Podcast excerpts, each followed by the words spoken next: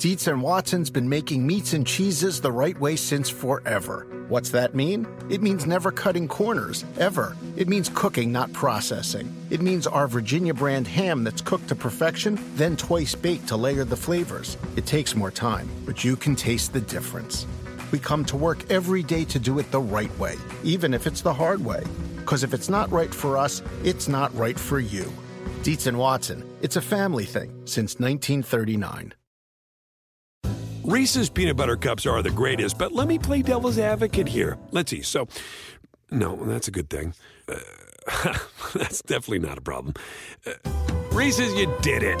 You stumped this charming devil.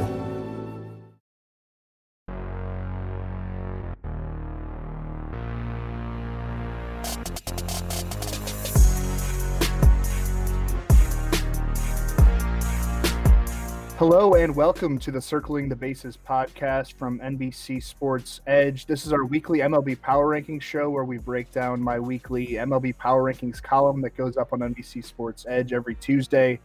We're recording this late Monday night uh, just to add some context for listeners as we make our various notes and observations. I'm Drew Silva. Joining me here and every week throughout the regular season is Janice Scurio. Welcome in, Janice. I start every show by asking you what you're looking forward to around the baseball world in the coming week. These divisional and wild card races are, are getting really real at this point in the season. Uh, but, but what you got for me? Absolutely. So, uh, the thing that I'm looking forward to this week is a little more topical. So, I'm looking forward to the Field of Dreams game uh, in Dyersville, Iowa this week. Uh, that is on Thursday. Uh, so, the New York Yankees are going to take on the Chicago White Sox. Uh, Carlos Rodon was named the starter for the White Sox, uh, very well deserved. He's having a pretty marvelous season, uh, so really great to kind of see him on the national platform. Uh, so in his last start against the Cubs, he struck out 11 over five scoreless innings. So that was a shutout. Uh, the White Sox won that game. Uh, the Yankees have yet to name a starter. some inter- interesting facts about that game. So uh, it is the most expensive regular season ticket on record. Hmm. Uh, so uh, from what I see on TickPick.com, uh, the average purchase price is one thousand four hundred thirteen dollars. Yikes! Plus uh, the plus the Airbnb in, in Iowa yeah, plus the Airbnb in Iowa. Uh, also, too, apparently Guy Fieri uh, released a, a, hot dog apple pie uh, for this game as well which uh, I, I, typically trust Guy, but here I'm going to have to uh, uh, respectfully turn this one down. Yeah, I'm, I'm a Guy Fieri defender too, but uh, I don't know about that one. I'm, I think I'm good. But uh, culturally, uh, this will be a great game for fans to watch. Nice, cool, historic event to take in. but anyway, should be a fun matchup all around the first ever MLB game in the state of Iowa. Uh, it was supposed to be Cardinals White Sox last year, I think, and that, that game got postponed with the pandemic. I think I was kind of planning on going there. I mean, but then kind of the world changed. Um, my stepdad and little brother actually just rode across the state of Iowa on their bikes, not motorbikes, but like actual bicycles. It's something called RAGBRAI. I guess they've done it for like 25 years. This was both of their first time doing it, but uh, yeah, you, you ride like 80 miles a day. I got the invite, but I was like, I don't, I don't think NBC is going to let me get out of writing about baseball and talking about baseball and podcasts to go ride my bike across Iowa. But sounded like a good time, kind of like there were like bars at every stop, but I don't know if I'd want to really be drinking and, and having to get up early and get on my bike for another 80 miles. Doesn't sound like a good time. Hmm, ride a bike for 80 miles or spend $1,400 on a baseball ticket. Trying to see, uh, like, like, weighing the options here. I might pass on both. Um, Dietz and Watson's been making meats and cheeses the right way since forever. What's that mean? It means never cutting corners, ever. It means cooking, not processing. It means our Virginia brand ham that's cooked to perfection, then twice baked to layer the flavors. It takes more time, but you can taste the difference. We come to work every day to do it the right way, even if it's the hard way. Because if it's not right for us, it's not right for you. Dietz and Watson, it's a family thing since 1939. Reese's peanut butter cups are the greatest, but let me play devil's advocate here. Let's see. So, no, that's a good thing. Uh, that's definitely not a problem. Uh, Reese's, you did it. You stumped this charming devil. Pulling up to Mickey D's just for drinks? Oh, yeah, that's me. Nothing extra, just perfection and a straw. Coming in hot for the coldest cups on the block. Because there are drinks, then there are drinks from McDonald's. Mix things up with any size lemonade or sweet tea for $1.49. Perfect with our classic fries. Price and participation may vary, cannot be combined with any other offer. Ba da ba ba ba. Before we continue, here's a special offer for our listeners before we get into the rankings. Use promo code BASES10 for 10% off any premium subscription for NBC Sports Edge Plus. It can be either monthly or annual, and for any tier, not only do you get access to the baseball season tools, but your subscription also covers NBA, NHL, and NFL content. And I think the NFL guys have an even better promo running right now. If you listen to uh, a good football show, their podcast that they do, it's a great show. So that's a great value. You can can help you if you play just baseball down the stretch here, or if you if you're getting prepared for the NFL season and then the NHL and NBA seasons to come. So remember, promo code base is 10. Go to NBCSportsEdge.com slash premium to get started. All right, let's get to the rankings. We'll touch on all the teams in the top five and then discuss the three biggest risers and three biggest fallers from last week to this week, like we usually do.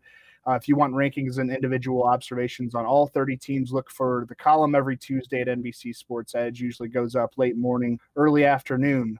All right, the top five. You've got a little bit of movement going on here. Uh, we have one team uh, that I'm very happy to uh, make a reappearance in the top five, but we'll get to that in a little bit.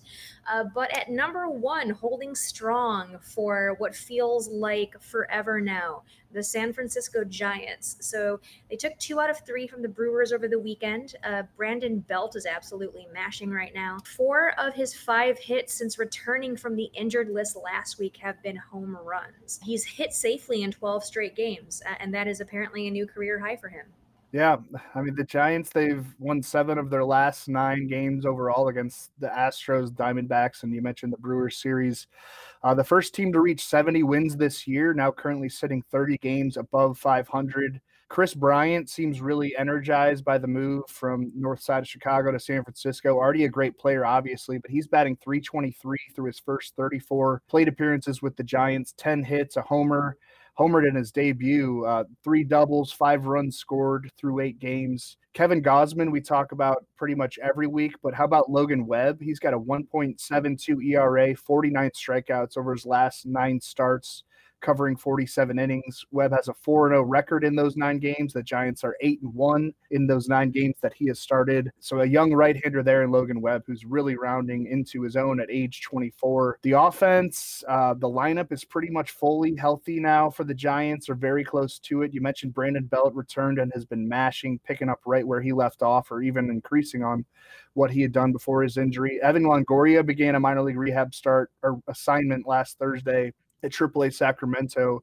He should be activated sometime later this week. You, you got to say the Giants are for real at this point as we push into mid August. You just uh, you got to say it. I, I've lost count how long they've been at the top of my rankings. I guess I could go back and look if I was a professional. I, I think it's 11 consecutive weeks. It might be 12, um, something like that. But uh, once I put them up there, they just haven't budged. They've had the best record in baseball that entire time, which is crazy. Yeah, they've held strong and rightfully so. At number two, climbing up one spot, are the Tampa Bay Rays. So the Rays are eight and two in their last ten. Uh, interestingly enough, they've outscored their opponents forty-one to eight in the seventh inning or later in ten road games since the All Star break. Overall, they have a thirty-three and twenty-three road record, uh, but otherwise another fantastically strong team. Yep, winners of four straight heading into Tuesday night's series opener against the Red Sox at Fenway Park, which is obviously now a, a, massively important three game series with, with the Rays staring down a real opportunity to create some distance for themselves at the top of the American League East standings. They're four games up on Boston right now as we record here on Monday night. I think both of those teams were off on Monday. Tyler Glasnow is officially done for the remainder of the 2021 season and probably all of 2022 as well after undergoing Tommy John surgery officially last week. But the Rays keep getting it done with Shane McClanahan and Luis Patino and Josh Fleming and, and a bullpen that has more pitchers on the IL than on the active roster, but somehow still comes through. Um, and you mentioned the the late timely hitting they've they've gotten. We've we've seen this story before. You know, Nelson Cruz. We love that trade as non Rays like as it was, and and he's popped four home runs with 10 RBIs through his first 13 games for Tampa Bay. Collected five of those 10 RBIs on Friday at Baltimore. Two more RBIs on Saturday. So it just raised magic. You know, here we go again. I, I feel like they're somehow going to make a deep postseason run, even though you look at that rotation and th- there's not really a, an ace in there. I guess McClanahan is moving in that direction, and Patino could be that kind of guy eventually. But leaning on some young arms there, but still getting the job done.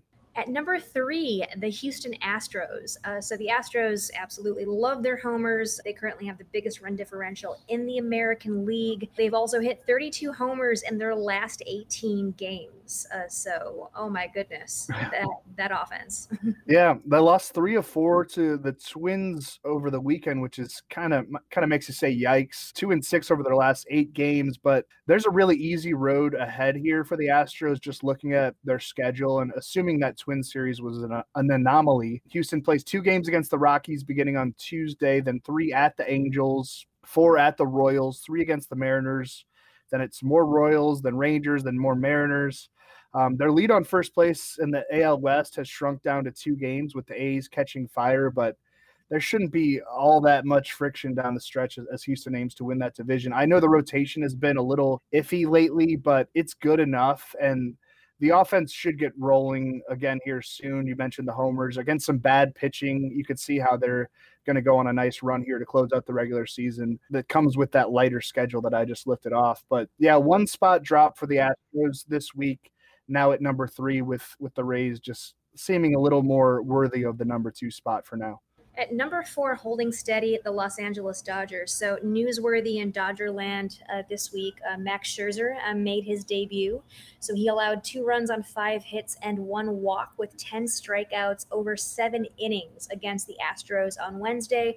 Uh, the Dodgers uh, won that game, uh, kind of like what you mentioned before. He's definitely making a strong impression in his first start with his new team. he also struck out Jose Altuve three times as well.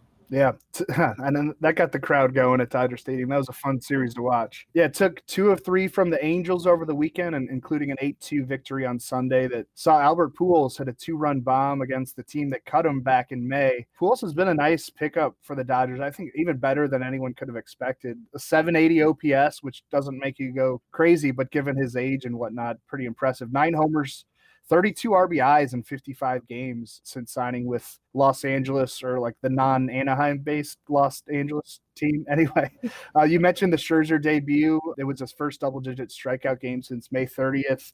He'll make his second start in a Dodgers uniform in Tuesday night series opener against the Phillies, and that has turned into a very important series for both the NL West and NL East races um, and the wild card too. Trea Turner also debuted on Friday after recovering from COVID, and he stole his 22nd base of the year on Saturday, then hit a double and scored two runs on Sunday. Um, but yeah, looking forward to Scherzer versus Aaron Nola on Tuesday in the opening of that series between the Dodgers and Phillies. Should be a good one. Uh, we'll talk about the Phillies actually here in a little bit. They've they've made a move in these rankings, and you could probably guess which direction. Yes, indeed. All right. Making uh, a reappearance in your top five uh, are the Chicago White Sox. So over the weekend, they were able to sweep the Cubs. Eloy Jimenez's return has been very well needed. He hit two home runs versus the Cubs in Sunday's game. Jimenez historically has hit very well at Wrigley Field. He also homered twice tonight uh, against the Twins. Very exciting to see. Uh, but in 34 plate appearances over nine games since he's been back in the lineup, uh, he has not played a game this season uh, bef- before uh, returning. He injured himself during spring training. Uh, but yeah, he's got three home runs, four doubles, nine RBI, and four runs scored. Yeah, and became the first player in White Sox history on Monday with two homers and five plus RBIs in consecutive games, which I thought was a crazy stat. You'd think someone had done that in the past. It sounds pretty pedestrian, but apparently no. Eloy is the first. Yeah, I mean, I, I guess it is random to be able to to to do that in consecutive games. You need a little bit of luck, but I'm just surprised. The White Sox have been around for so long. I'm surprised it hasn't happened. He's the third White Sox player with 10 RBIs over a two game span since RBIs became an official stat in 1920. The other two are Jim Thome in, in 2009, Robin Ventura in 1995. So pretty good company. Uh, in that franchise list. Luis Robert is back uh, after he missed more than three months with a grade three strain of his right hip flexor. He went what two for five with like a double and a run scored on Monday night, I believe. Uh, yeah. Mm-hmm. Something like that. And Yasmani Grandal appears to be making some progress too. He was running the bases at Wrigley before the games there. So the roster is is near full health now, and it has all the components, you know, for a deep postseason run. A five man effective starting rotation, a bullpen filled with high leverage arms, the lineup coming together. Cesar Hernandez has been a heck of a trade deadline addition. 10 hits through his first nine games, two homers. He was at six walks. I think he he drew two more on Monday night. Getting on base so far at a better clip than Hernandez did over the first four months of the season in Cleveland. He's always been a good OBP guy, then suddenly added a lot of power this year. Already has a career high in homers here in August. The, the, White Sox are really good, and, and there's no threat in the AL Central. They're the only team in the division with a record above 500.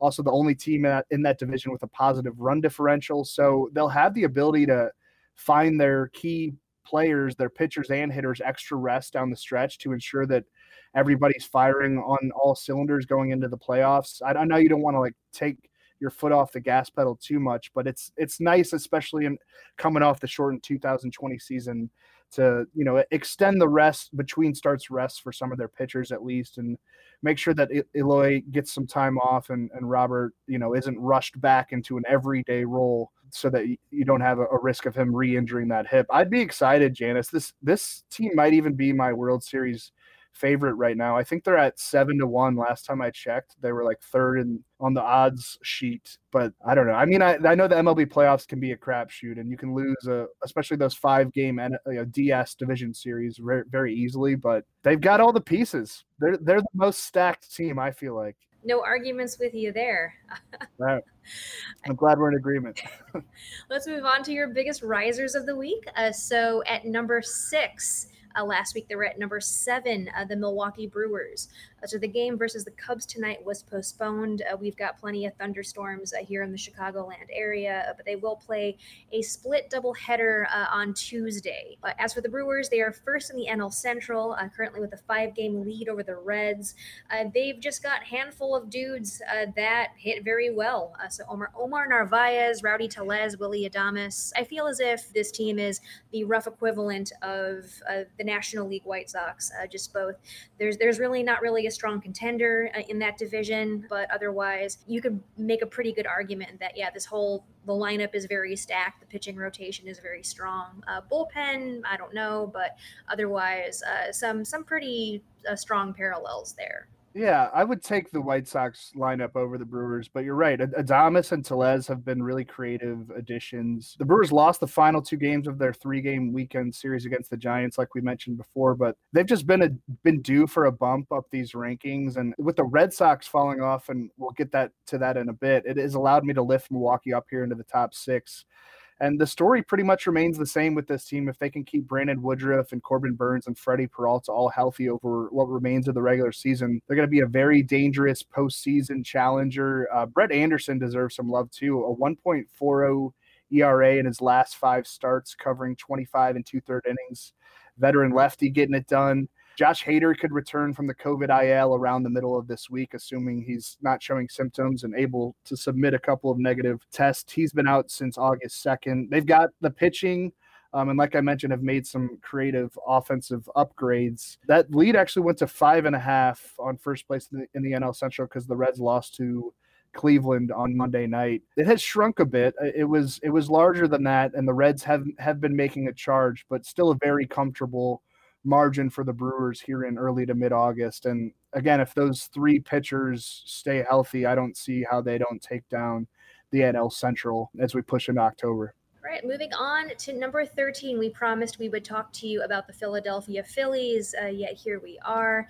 So uh, they swept the Mets over the weekend. Uh, the NL East is very contentious. There's definitely some really strange things going on over there. Yeah, how about those Phillies? Yeah, eight straight wins uh, versus the Pirates Nationals, and then that weekend sweep of the Mets. A, a big NL East theme in this week's biggest risers and fallers. We'll get to the other teams that have made significant moves in my rankings listeners can probably guess. And Bryce Harper, man, it's flown under the radar a bit. Maybe not so much now that the Phillies have climbed into first place in that division. He's getting more attention, but Harper's batting 302, 413 on base, 570 slug. So that's a 983 OPS with 20 home runs, 45 RBIs, 12 stolen bases, and 65 runs scored in 91 games played this season.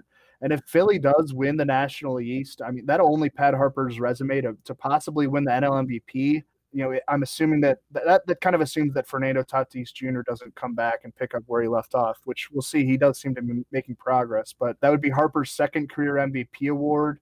He also won in 2015 with the Nationals. We got to give uh, Kyle Gibson some credit too, and, and the Phillies some credit for acquiring Gibson. Mm-hmm. That trade sort of got shoulder shrugs on Twitter, like whatever, this is probably going to fail. He was pitching above his head this year in Texas, but Gibson has gone at least six innings in each of his first two starts with Philadelphia. And that length is has just been badly needed. And he earned wins in each of those two outings. ERA for the year is at 2.79. It was at 2.87 when he left the Rangers on July 30th. So he's been even better in some ways. A lot of contenders or you know would be or want to be contenders might be kicking themselves for not trying harder to acquire Gibson in a trade market that was very light on effective starting pitching help. Dietz and Watson's been making meats and cheeses the right way since forever. What's that mean? It means never cutting corners, ever. It means cooking, not processing. It means our Virginia brand ham that's cooked to perfection, then twice baked to layer the flavors. It takes more time, but you can taste the difference. We come to work every day to do it the right way, even if it's the hard way. Because if it's not right for us, it's not right for you. Dietz and Watson, it's a family thing since 1939. Reese's peanut butter cups are the greatest, but let me play devil's advocate here. Let's see. So, no, that's a good thing. Uh, that's definitely not a problem. Uh, Reese's, you did it. You stumped this charming devil. What do eight bags of concrete mix, a cooler full of 30 pound sea bass, and a 10 inch compound miter saw have in common? They're all things that are easier to load in and out of the bed of the new F 150. Thanks to its new available Pro Access tailgate, that's also a swing gate. The new 2024 Ford F 150. Tough this smart can only be called F 150. Available starting early 2024. Pro Access tailgate available starting spring 2024. Cargo and load capacity limited by weight and weight distribution. Let's go to your final biggest riser of the week. Another NL East team, big surprise. The Atlanta Braves climbing up four spots, actually.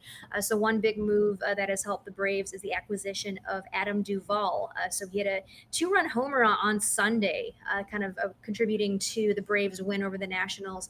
Uh, so, he's homered twice in nine games played since he was acquired from the Marlins at the trade deadline. And now they're in second place in a very, very crazy, tumultuous, like I mentioned before, NL East.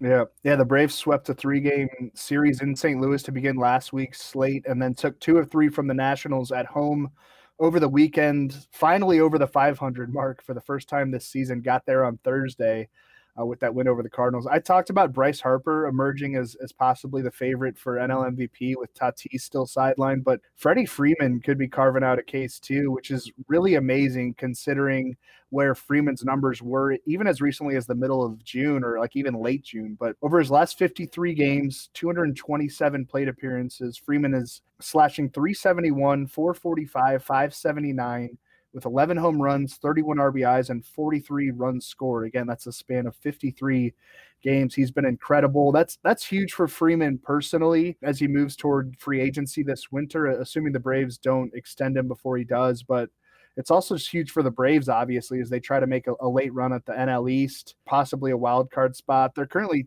two games back of the Phillies for first place in that division. I think you mentioned that six and a half games back of the Padres for the second NL wild card. Obviously, winning the division would be the easier path this point. You could say the same for any NL East team. Yeah, props to the Braves for doing some creative buying at the trade deadline, reshaping the outfield in the absence of Ronald Acuna Jr. You mentioned Duvall. I knew that'd be a good pickup. Also got some bullpen help and Richard Rodriguez, and they've kind of been using him as like a fireman to to put out fires and you know, or like sixth, even like the fifth inning. I think he, he entered a game in the fifth inning, and they they've needed a guy that can do that even more importantly than they needed a closer. those are your biggest risers of the week. Let's go ahead and move towards the biggest fallers of the week. So at number seven, the Boston Red Sox have fallen two spots from number five. They dropped uh, the first two of a four game series uh, with the Blue Jays. They wrapped up their 10 game road trip with eight losses. So, yikes. Uh, so, they've definitely been one of the, of the, teams with a better road record. Uh, their road record is 32 and 27, but they've also lost six of their last 17 games on the road. Mm. Um, service level, this seems bad, but should Red Sox fans be worried? Yeah, I mean, at, at risk of sounding like a jerk and antagonizing any Red Sox fans who listen to this show on a weekly basis, like I, I told you so, kind of. Um, this has felt like a flawed team all year on the all important pitching side of the equation. And when the offense slumps at all, like it has a bit more lately, you get this just two wins, nine losses over their last 11 games to fall four games back of the Rays in the American League East. This is a Red Sox team that has spent 85 days in first place this year, but now they've sort of fallen into that crowded AL wildcard hunt, having to contend there with the A's and Yankees and Blue Jays. Probably not the Mariners in the end, but they are still alive too. They will get Chris Sale back this weekend against the Orioles. Uh, looks like Saturday will be his 2021 debut. It's been almost exactly two years since Sale last pitched in a major league game, August 13th, 2019. He required Tommy John surgery the following spring. Sale should provide a big boost to a rotation that badly needs it. A 1.35 ERA, 35 to 5 strikeout to walk ratio and five minor league rehab starts. That was 20 innings, showing good velocity too.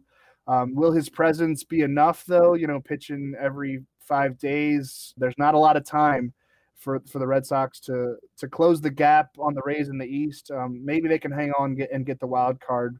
But I should also mention that trade deadline acquisition Kyle Schwarber suffered a setback in his recovery from the severe hamstring strain that sent him to the IL back in early July when he was still a member of the Nationals and on a historic home run streak. Schwarber's now dealing with groin tightness, could delay him a couple more weeks. So yeah, I, I think some panic here is definitely warranted if, if I'm a Red Sox fan. It's it's been a great season. It would be kind of crushing if if they don't actually make the playoffs and it's easy to see how they might not. Right. Panic might be the theme of this last portion of the podcast. And your next biggest faller, number 15, the New York Mets, whom I believe are now third place in the NL East. They were in first place for a good chunk of uh, the past month or so, but currently on a two game losing, a four game losing streak. Uh, they are one game above 500 as of Monday afternoon, and they're barely hanging on. Is this rock bottom? Uh, plenty of my Mets fans' friends were freaking out but uh, rightfully so. Uh, now that I'm like looking at the numbers a little more closely, uh, so do you think their pan- panic is warranted? Well, nobody knows how to panic like a New York baseball fan. That, that goes for the Yankees and the Mets. If you only followed those teams on Twitter, you'd think they, they were having like a Diamondbacks type season. Um, but yeah, you mentioned the four game losing streak as we chat here on Monday. Just one and seven so far in August, two and nine over their last 11 games. I say every week that my view on where the Mets should be in these rankings has a ton to do with the health of Jacob DeGrom. And right now he's not healthy. Um, still in shutdown mode with lingering inflammation around the forearm and elbow and his pitching arm. So it's going to be at least early September before DeGrom is ready to return. And at that point, will it be too late, you know, for his final four or five starts, if he even gets to four or five, you know, to lift the Mets back up to where they need to be in that divisional hunt. Like I said with the Braves, it's doubtful the wild card is going to be an option for any of these National League East teams. It's more likely just going to be two NL West clubs or like possibly the Reds it might be like a different story. Like I'd have a different view on the Mets if they had some sort of you know juggernaut offense to deal with the pitching problems and, and not having Degrom around. But they currently rank 24th in combined team OPS at 693, 26th in team home run total, 29th in total runs scored, ahead of only the Pirates. Like yikes! That's all. That's all I got to say. Yikes. Uh, speaking of yikes, your last biggest faller. Uh, at number 22, the Chicago Cubs. Uh, so they were swept by the White Sox over the weekend. And uh, you can tell uh, that without their core group of players, it's definitely not the same feel as it was before. Currently on a four game or four game losing streak, they didn't play today. Uh, they are two and eight in their last ten. Yikes! So what hope do the Cubs have left, if any? We're just gonna label this show "Yikes." um, I mean, no, it's kind of a shame that it's come to this. The Cubs are now behind the Tigers and Rockies in my rankings. And I think at one point this year, the Cubs might have cracked my top 10, or maybe it was top 12 when they had a nice run in May. They went 19 and 8 that month. Uh, but then came the 11 game losing streak that stretched from late June to early July, trade deadline fire sale that followed that. Rizzo, Baez, Bryant, all gone. Kimbrel, too. And some other key bullpen parts, Tepera, Chafin you look at the lineup now, it almost feels like a, a split squad spring training team they're rolling out there on a nightly basis. Willson Contreras is still there, and Ian Happ and Jason Heyward too, but Rafael Ortega leading off, Greg Deichmann, Frank Schwindel, Sergio Alcantara all get, getting starts on a regular basis. I mean, there's probably an argument to be made that uh, if you're going to rebuild, you should do it aggressively really lean into the tanking operation, get rid of anyone who's expensive or is going to be expensive and just stack the farm system. If I'm a Cubs fan, I'd rather them operate more like the Yankees, Dodgers, Red Sox. Those are the only teams more valuable than the Cubs and, Forbes' most recent franchise valuations worth an estimated – 3.4 billion dollars. So yeah, again, I think it's I think it's a shame, and it, it's safe to say I think that it's going to be a few years before the Cubs are competitive again, and a few years might be a more optimistic phrase than the reality of it, with so many of their prospects being on the younger side but hey, Chicagoans can jump on the White Sox bandwagon, right? If, if that's a thing you're allowed to do up there. It is a thing you are not allowed to do. uh, I do have one cousin who's like a, a, real Chicago OG, like grew up in the city, not the suburbs, and he roots for both. So if he can do it, shout out to Chris. But I get the I get the vibe that's not really a thing.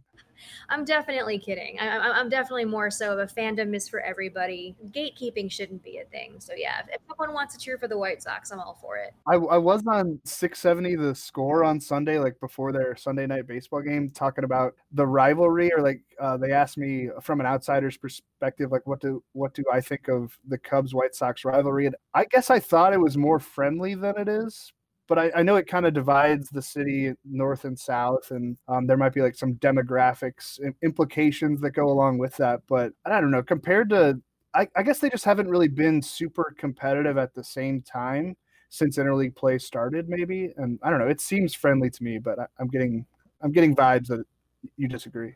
Yeah, actually, I agree. Uh, it's gotten a lot better, I think, within the past couple of years, and that's because uh, usually when both teams are competitive at the same time, that's when tensions kind of arise. Yeah. Uh, but otherwise, yeah, it, it's fun. It, it, it's it's fun for the city. I, I, can give my Cubs fan friends a little bit of a gentle razzing, but right.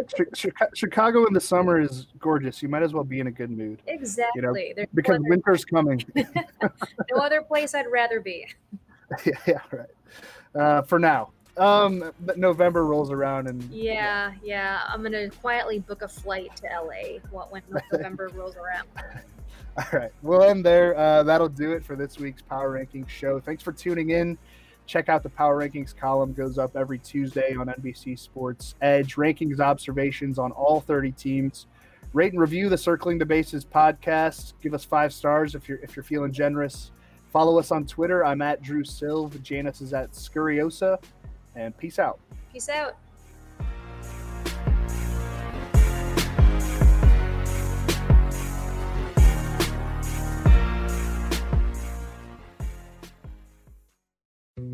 Dietz and Watson's been making meats and cheeses the right way since forever. What's that mean? It means never cutting corners, ever. It means cooking, not processing. It means our Virginia brand ham that's cooked to perfection, then twice baked to layer the flavors. It takes more time, but you can taste the difference.